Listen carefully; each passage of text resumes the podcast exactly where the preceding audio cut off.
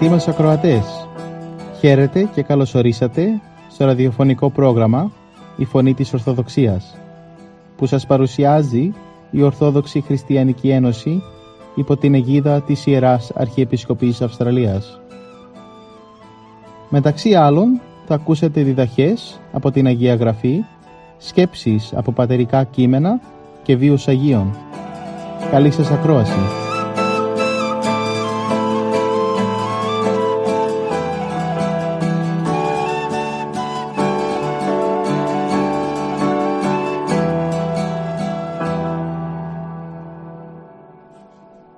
Στη σημερινή μας εκπομπή, ο καθηγητής Μιχαήλ Αντωνιάδης θα μας μιλήσει για την παραβολή του Τελώνη και του Φαρισαίου. Από το Καταλουκά Ευαγγελίου, κεφάλαιο 18, στίχη 10 έως 14.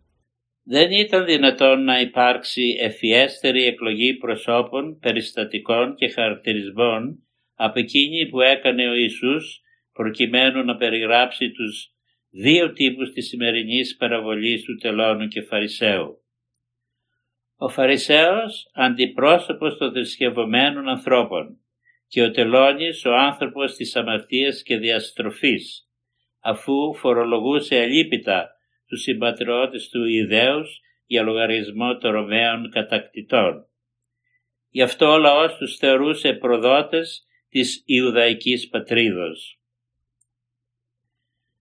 Ο Φαρισαίος ανέβηκε στον νόμο να προσευχηθεί και αντί προσευχής εξυμνούσε τον εαυτό του μπροστά στο Θεό. Και τι έλεγε, ευχαριστούσε το Θεό που δεν ήταν σαν τους άλλους ανθρώπους, κλέφτης, ψεύστης και άδικος, όπως και αυτός ο τελώνης που είναι στην είσοδο του ναού, ότι δίνει το ένα δέκατο από τα εισοδήματά του στο ναό και ότι νηστεύει δύο φορές την εβδομάδα θα νόμιζε κανείς ότι ο Θεός υπήρχε για να ακούει τους ύμνους της φαρισαϊκής αρετής. Ο Θεός για τον Φαρισαίο ήταν μια ύπαρξη στο περιθώριο της ζωής. Αφού κέντρο της ζωής του Φαρισαίου ήταν ο ίδιος. Ο ίδιος επενούσε τον εαυτό του, ο ίδιος επορευόταν για τον εαυτό του.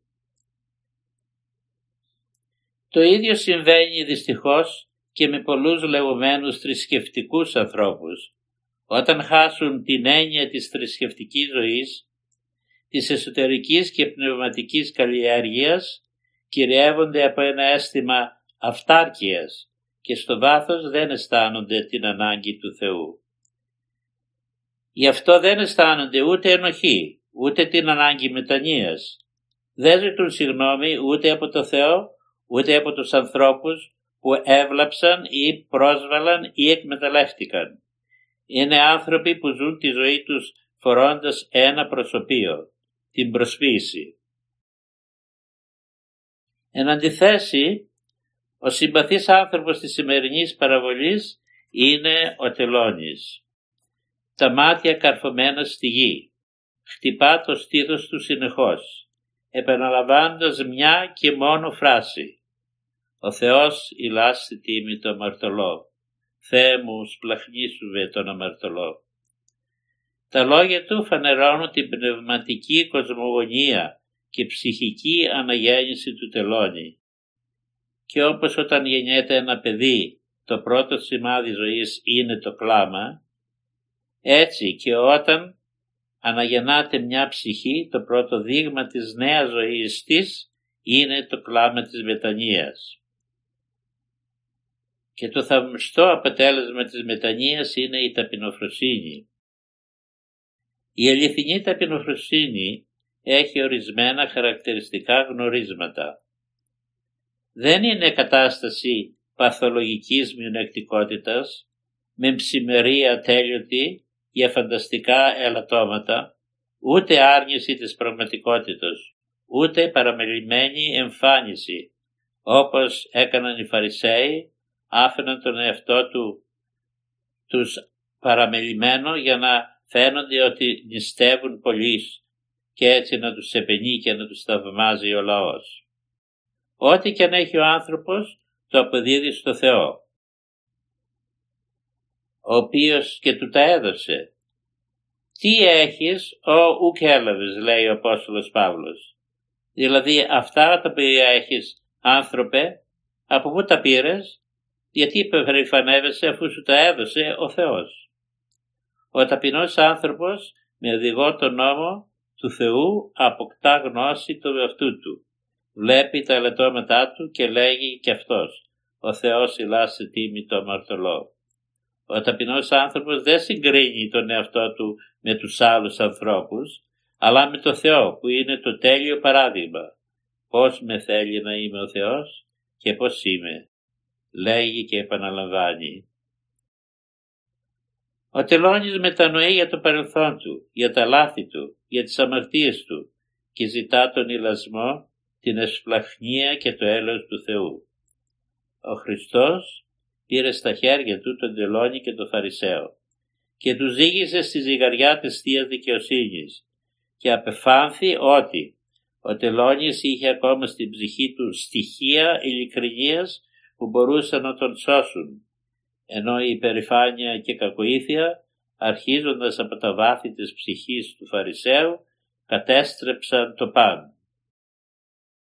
Και τώρα αγαπητοί μου χριστιανοί επιτρέψτε μου να σας ρωτήσω εμείς μετανοούμε για τα λάθη και πτώσεις του παρελθόντος για τις αμαρτίες του παρόντος; Ενώ και εφόσον όλοι γνωρίζουμε ότι τα πιο πολλά που σκεπτόμαστε και λέγουμε και κάνουμε είναι αντίθετα προς το θέλημα του Θεού και τις εντολές Του.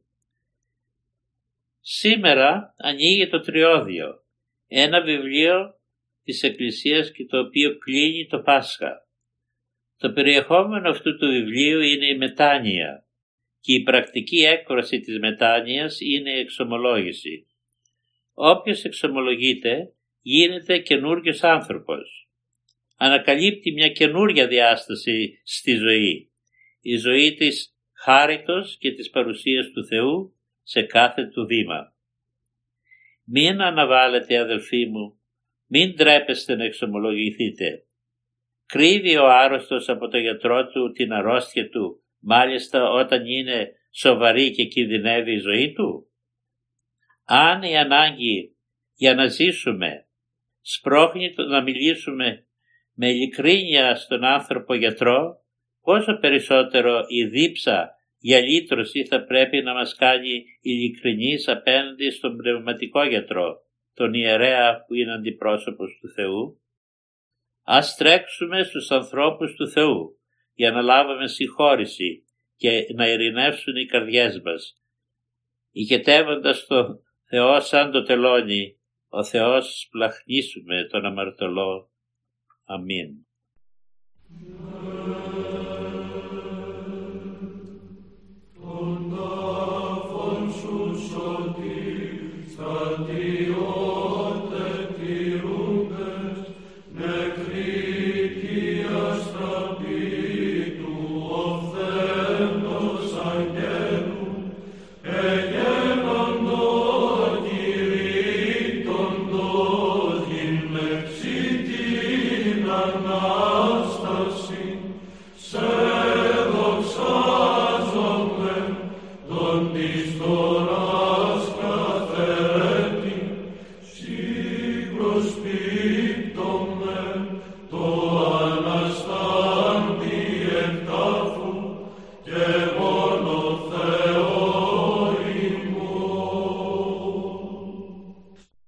Από τους βίους των Αγίων. Στις 10 Φεβρουαρίου η Εκκλησία μας τιμά την μνήμη του Αγίου Χαραλάμπου.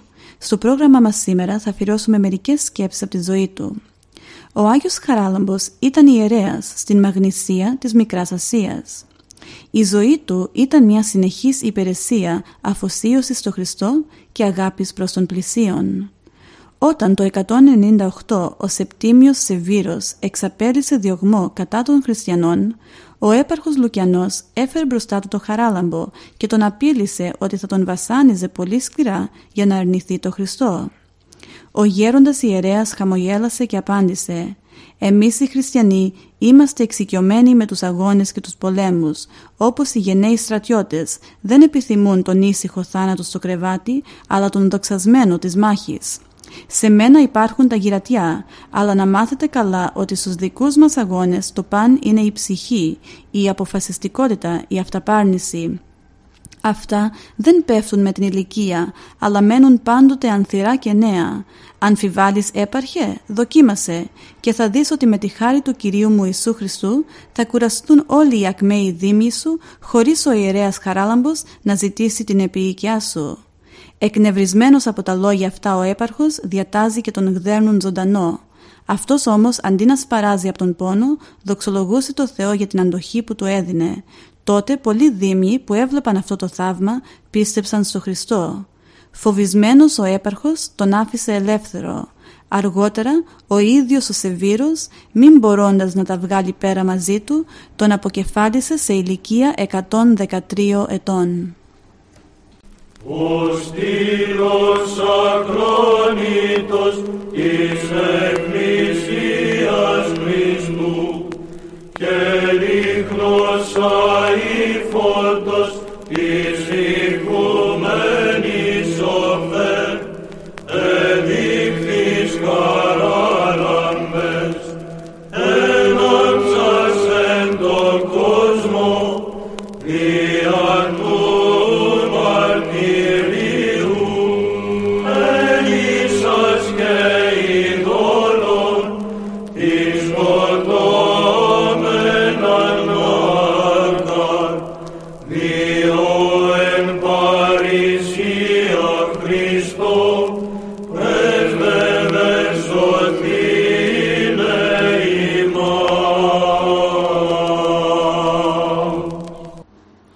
Από τους βίους των Αγίων Στις 11 Φεβρουαρίου η Εκκλησία μας τιμά την μνήμη της Αγίας Θεοδόρας της Αυγούστας.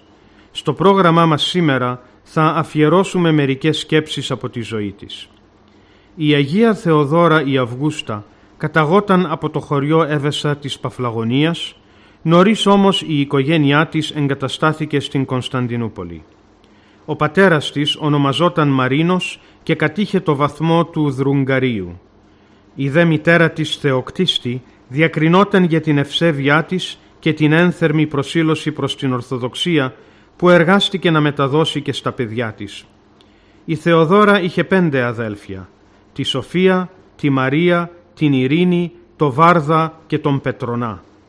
Το 830 παντρεύτηκε τον βασιλιά Θεόφιλο μετά το γνωστό επεισόδιο αυτού με την Κασιανή.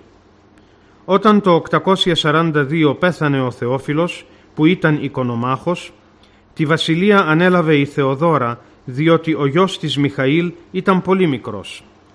Αμέσως τότε συνεκάλεσε σύνοδο, που αποφάσισε την αναστήλωση των Αγίων εικόνων.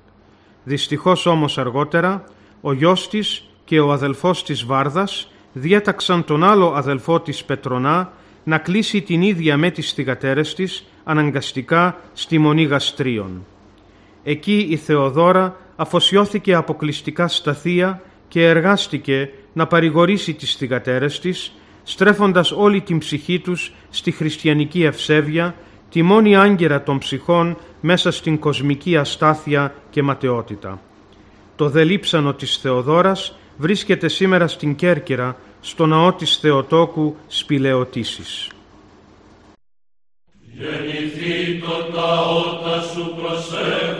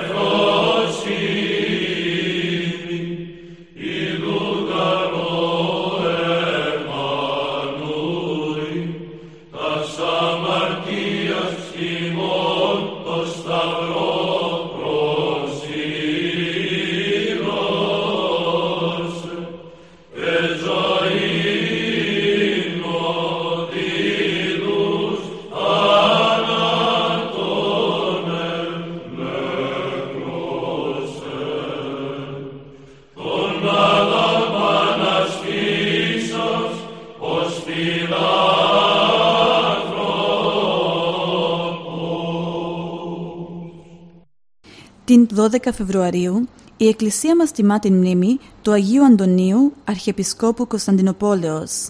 Στο πρόγραμμά μας σήμερα θα αφαιρώσουμε μερικές σκέψεις από τη ζωή του.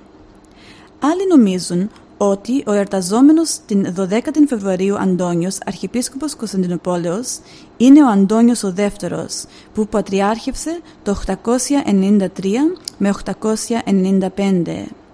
Ο Αντώνιος αυτός γεννήθηκε στην Κωνσταντινούπολη, πρώτης πατριαρχίας του υπερέτησε σαν μοναχός, κατόπιν σαν ιερομόναχος και ηγούμενος σε μια από τις μονές της πρωτεύουσας.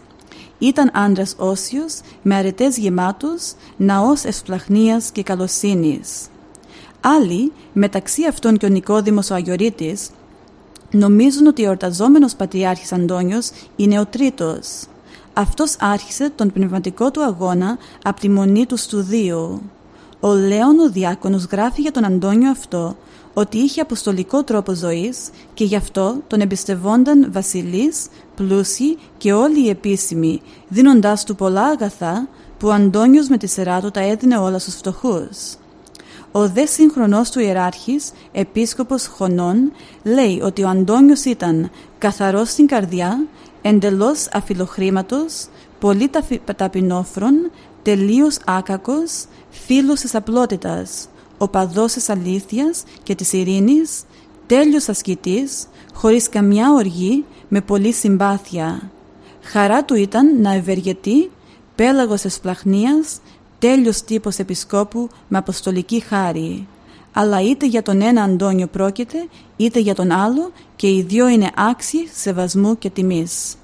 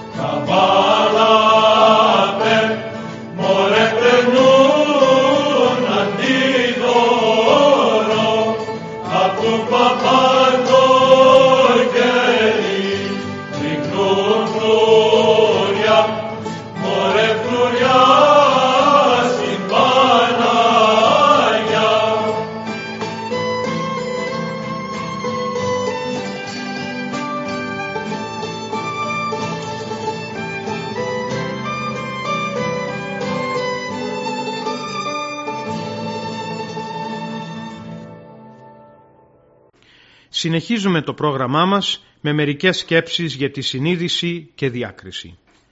Για να δεις τα υλικά πράγματα πρέπει να είναι υγιής η σωματική οφθαλμή σου. Για να γνωρίσεις τα νοερά πράγματα πρέπει να είναι υγιής η οφθαλμή της ψυχής σου, να έχεις δηλαδή φωτισμένη συνείδηση και διάκριση.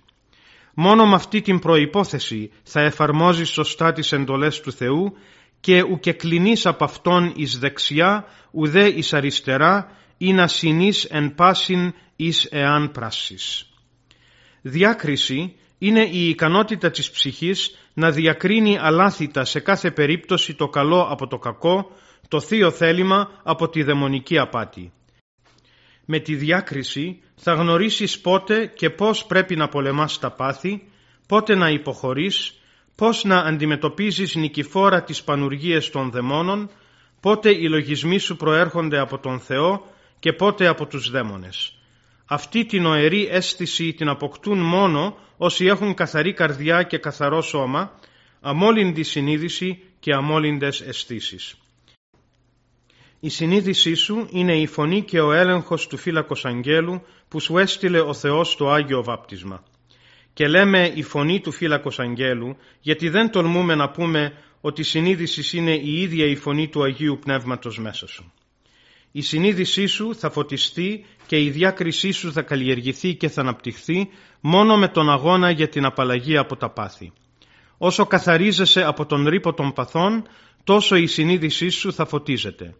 Και όσο φωτίζεται η συνείδηση, τόσο θα τελειοποιείται η διάκριση. Και όσο τελειοποιείται η διάκριση, τόσο πιο αποτελεσματικός και καρποφόρος θα γίνεται ο αγώνας σου κατά των παθών.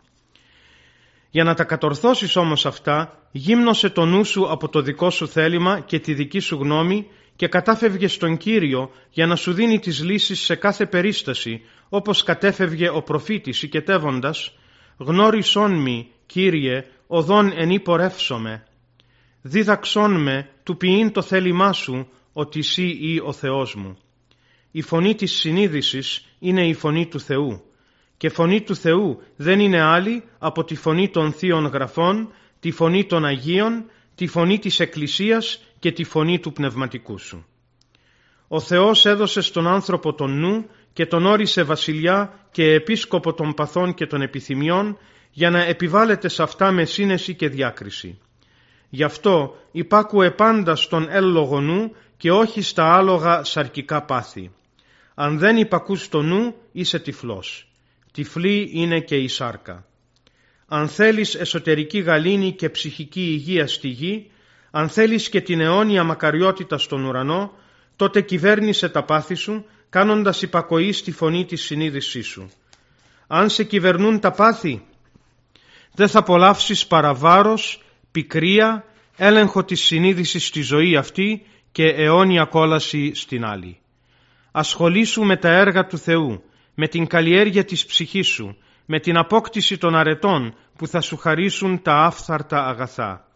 Η σάρκα γρήγορα θα φθαρεί, η επιθυμία θα μαραθεί, μόνο η ψυχή θα ζήσει αιώνια.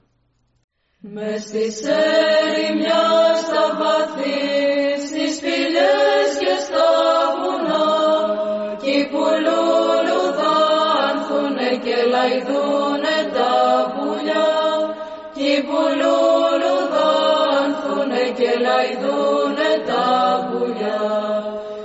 κατοικούν αγνές υπάρξεις σαν τα κρίνα του αγρού κι απ' τα ρόδα πιο ωραίες είναι οι νύμφες του Χριστού.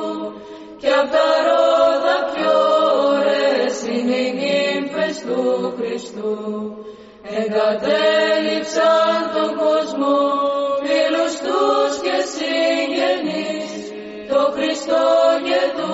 Αγίους έχουν τώρα για γονείς. Το Χριστό και τους Αγίους έχουν τώρα για γονείς. Πριν η πουλιά βασιλεύσει πριν χαράξει η αυγή το ιερό το κόμπο σκηνή και το συναξαριστεί το ιερό το κόμπο σκηνή και το συναξαριστεί η Αγία Τράπεζα μέσα τους στα γιασμένα φαγητά. Όσο φτωχικά κι αν είναι τους εφραίνουν την καρδιά. Όσο φτωχικά κι αν είναι τους εφραίνουν την καρδιά. Μας εφόρεσαν τώρα σου την Αγία Φορεσιά μας έδωσανε το σχήμα πάμε για το Γολγοθά μας έδωσανε το σχήμα πάμε για το Γολγοθά Έχετε καλή υγεία φίλοι μου και συγγενείς που την ώρα του θανάτου δεν με βοηθάει κανείς που την ώρα του θανάτου δεν με βοηθάει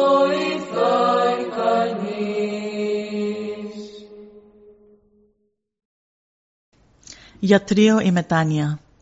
Γιατρείο είναι η μετάνοια. Γιατρείο που θεραπεύει από την αμαρτία. Είναι δώρο ουράνιο, δύναμη θαυμαστή. Ούτε τον ανήθικο αποπέμπει, ούτε τον μέθησο αποστρέφεται, ούτε τον εδωλολάτρη συχαίνεται, ούτε τον υβριστή απομακρύνει, ούτε τον βλάσφημο εκδιώκει, ούτε τον υπερήφανο. Όλους τους δέχεται και τους μεταβάλλει. Είναι χωνευτήρη η μετάνοια, μέσα στο οποίο καίγεται η αμαρτία. Εάν ο Θεός ετιμωρούσε τους ανθρώπους ευθύς μόλις αμαρτάνουν και δεν τους έδινε καιρό μετανοίας, ο κόσμος όλος θα καταστρέφεται και θα εχάνεται τελείως. Αν ήταν ταχύς ο Θεός τον ατιμωρεί, δεν θα κέρδιζε τον Παύλο η Εκκλησία, ένα τόσο μεγάλο και σπουδαίο άνθρωπο.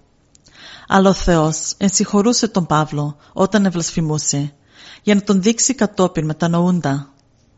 Η μακροθυμία του Θεού μετάλαβε τον διώκτη σε κήρυκα το Ευαγγελίο. Η μακροθυμία του Θεού έκανε τον λύκο πειμένα, τον τελώνει Ευαγγελιστή. Η μακροθυμία του Θεού ελέησε και όλους εμάς. Αυτή μας μετέβαλε και μας έκανε καλύτερος. Αν δεις καμιά φορά νηστευτεί τον άλλοτε μέθησο, αν δεις θεολόγο τον άλλοτε βλάσφημο, αν δεις εκείνον που εμόλυνε το στόμα του με σχρά λόγια και άσχημα, να εξαναγνίζει τώρα την ψυχή του με θείους ύμνους. Θαύμαζε του Θεού τη μακροθυμία. Πένεψε τη μετάνοια και παρατηρώντας τη μεταβολή που γίνεται στις ψυχές των μετανοούντων, επαναλάμβανε τα λόγια του προφήτου. Αυτή η μεταβολή είναι έργο της δεξιάς στο υψίστο.